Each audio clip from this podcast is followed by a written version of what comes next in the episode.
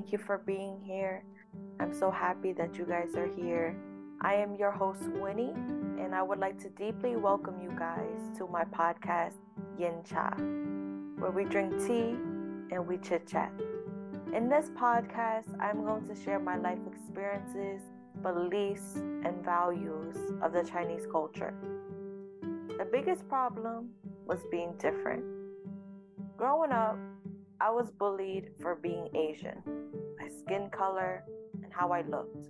These kids said all kinds of racist comments and stereotypes, but I ignored them. It wasn't until I matured that I began to appreciate my Chinese roots and my cultural heritage. So, you might be wondering well, what gives me the right to teach this? I have studied Chinese for 10 years, allowing me to gain knowledge about the origin, literature, philosophy, and history of one of the world's oldest civilizations. Moving forward, as we get to know each other, we drink tea, I want you guys to know that there are three important pillars that my podcast follows honesty, appreciation of others' culture, and inclusivity for all. If you are interested in a challenge, then what I would like for you to do is take a risk today. Whether that is trying a new food for the first time or learning about a new culture, be curious, my friends, and have an open mind to new experiences. I invite you to leave your comfort zone and enter your growth zone.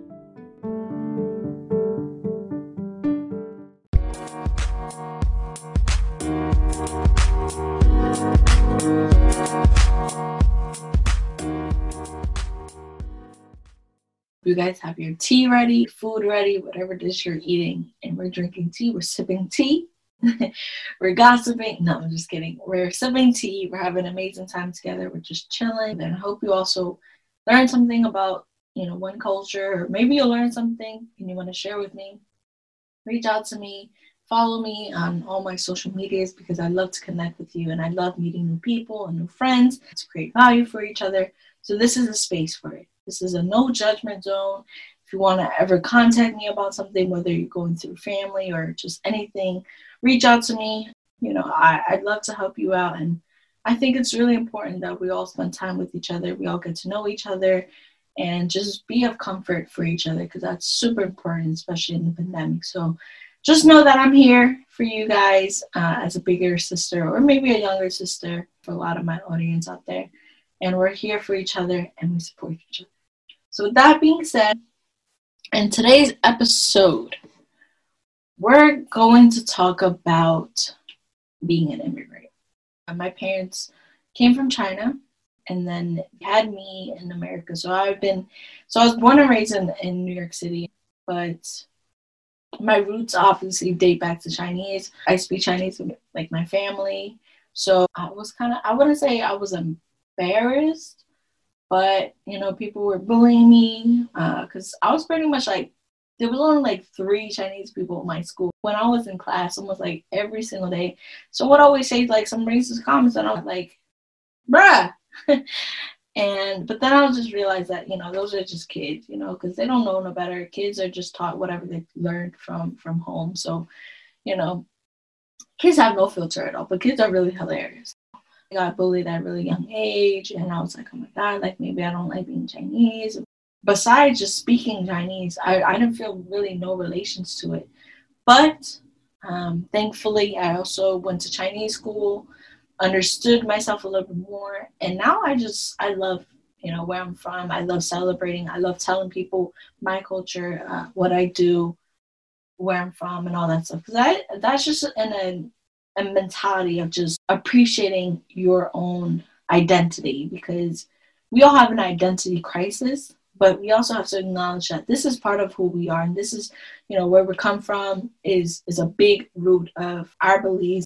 So with that being said in today's proverbs we're going to talk about 机不可失,时不再来, meaning don't miss out on opportunities because time doesn't come back around so, in other words, It also goes back to the other proverb of um, a man is never too old to learn.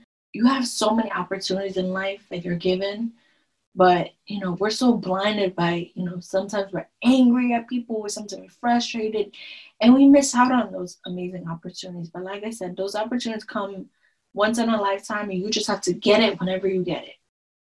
Speaking of opportunities, in this episode, like I said, I wanted to get personal with you guys so that you guys can also get to know me a little bit more. Just to understand where I'm coming from, my life as an Asian born American in the United States, and what my childhood was like. Because I think that's just, you know, that's super important because we all have our own history, but it's also, right, what you do with it uh, moving forward. So make sure you guys have your tea ready, your food ready, and you have your snacks ready because we're gonna talk, okay? In China, my family was poor, so you know they wanted a better lifestyle for you know for generations like us, where they didn't have to work every single day and you know probably worked more than they went to school. So obviously in America, you get to you know be an entrepreneur, you get to you know go to school you get to go on social media without having you know third parties or you know the government looking after you. You can basically do whatever you want. You have the right to do so. You have the freedom to do so. No one's going to stop you. So they came to new york city. Uh, a lot of people they go to california because you know especially in the during the gold rush workers wanted to to, to go to california. But my parents actually went to new york city. Uh, I, I, ironically i don't know why a lot of immigrants go to new york city. I guess it's just like that's the best option. to be honest, I don't really know. Um, but it was very difficult for my parents and my grandparents in, in a world where they're not used to, they don't speak the language. I live with my relatives, and there was like eight or nine of us, including me. So there's a lot of us in a small house in in Queens. And there's just constant bickering about the space, how much we're taking, you know, how much we're eating, how much we're consuming. Like it was really bad because it, it got to the point where they forced us to find a new home in Queens. So of course we had to do that, right? It's embarrassing, you know what I mean? It's embarrassing to live in the street. So like, all right, let's just get a new job. Let's get two jobs. Matter of fact, let's just keep working hard. They just worked their butt off. I would say learning English for the first time was, be honest with you guys, it was really hard you know, people in my class are just like speaking fluently, and I was just, oh my goodness, like when am I gonna understand it? But it really, I really had to self learn, and I had to practice more than anybody else in that class to make sure I was up studying until 10, 11, 12 p.m.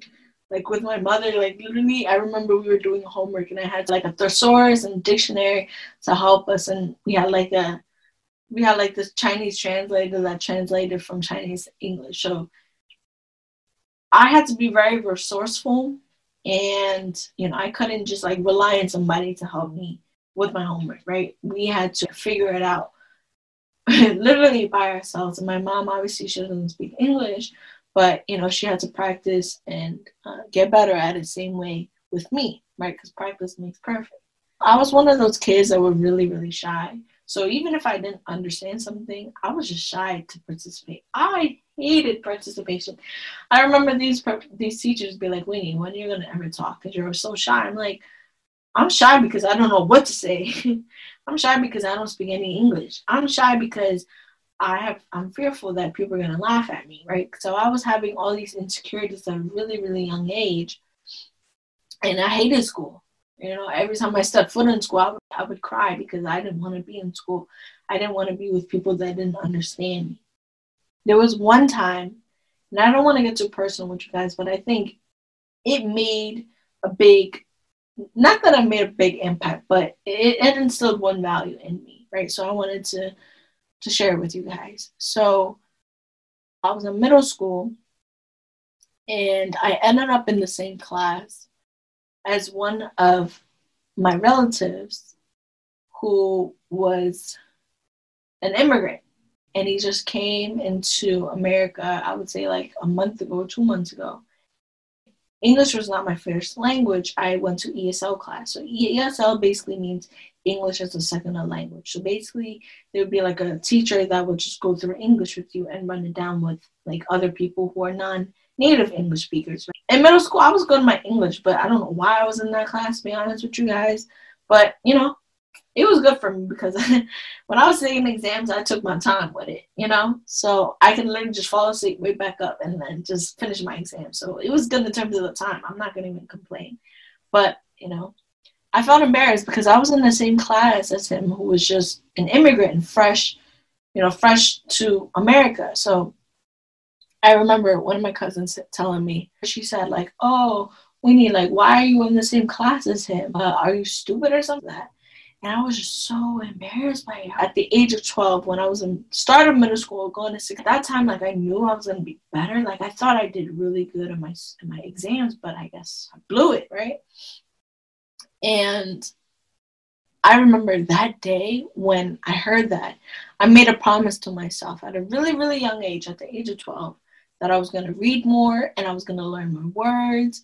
And if I continue to work hard, I was going to prove it wrong. So, what I did that day, I forced myself to write a contract and I signed it at the bottom. I don't remember what I exactly said. I just remember I was gonna I was gonna go to another class. I was gonna be better. I was gonna continue to work hard to prove her wrong. Right? That was my goal. Really, my goal to prove her wrong. That I'm not stupid. That I'm capable, just like everybody else. Two months later, my hard work finally paid off. Um, my teacher said that the system made a mistake, and so they advanced me two classes up, and I was now with the smart kids who spoke fluent English and read English that day I remember I was so relieved because I was like, oh yes, I finally proved her wrong.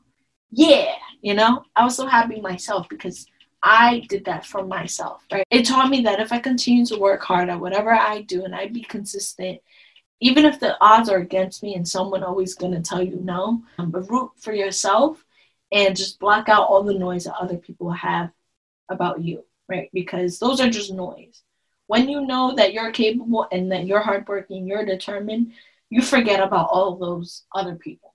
So that was an important lesson that I learned, and I also try to instill that into me today, right? If you continue to work hard and you continue to be consistent, whatever it is that you do, you're going to get results because odds are going to work for you, okay? There's no way that it's not going to happen. You just have to keep working hard, put your head down, and just keep pushing. I don't have any past regrets, but obviously, I wish some things would have been better. But each things in your previous life have or will teach you a lesson. You just have to wait for it. Maybe my younger generations out there, just keep going to school, keep working hard, do whatever it is that you got to do, and prove these people wrong, right? Prove them your worth because you're amazing, you're smart, you're intelligent, you're all beautiful human beings, all you guys, boys and girls. I hope you guys appreciate life. And even if life is against you and the world is crumbling, keep going at it because eventually the universe is going to pay you back. And the universe is beautiful. The universe has a way of understanding all these things. So just look at it in a positive light and just trust the process and continue to work hard because the, the benefits will reap later. So, with that being said, really take these principles that I taught you and these values that I instilled in you guys, and you're able to implement them today. Whatever it is that you have a desire for, you keep going at it.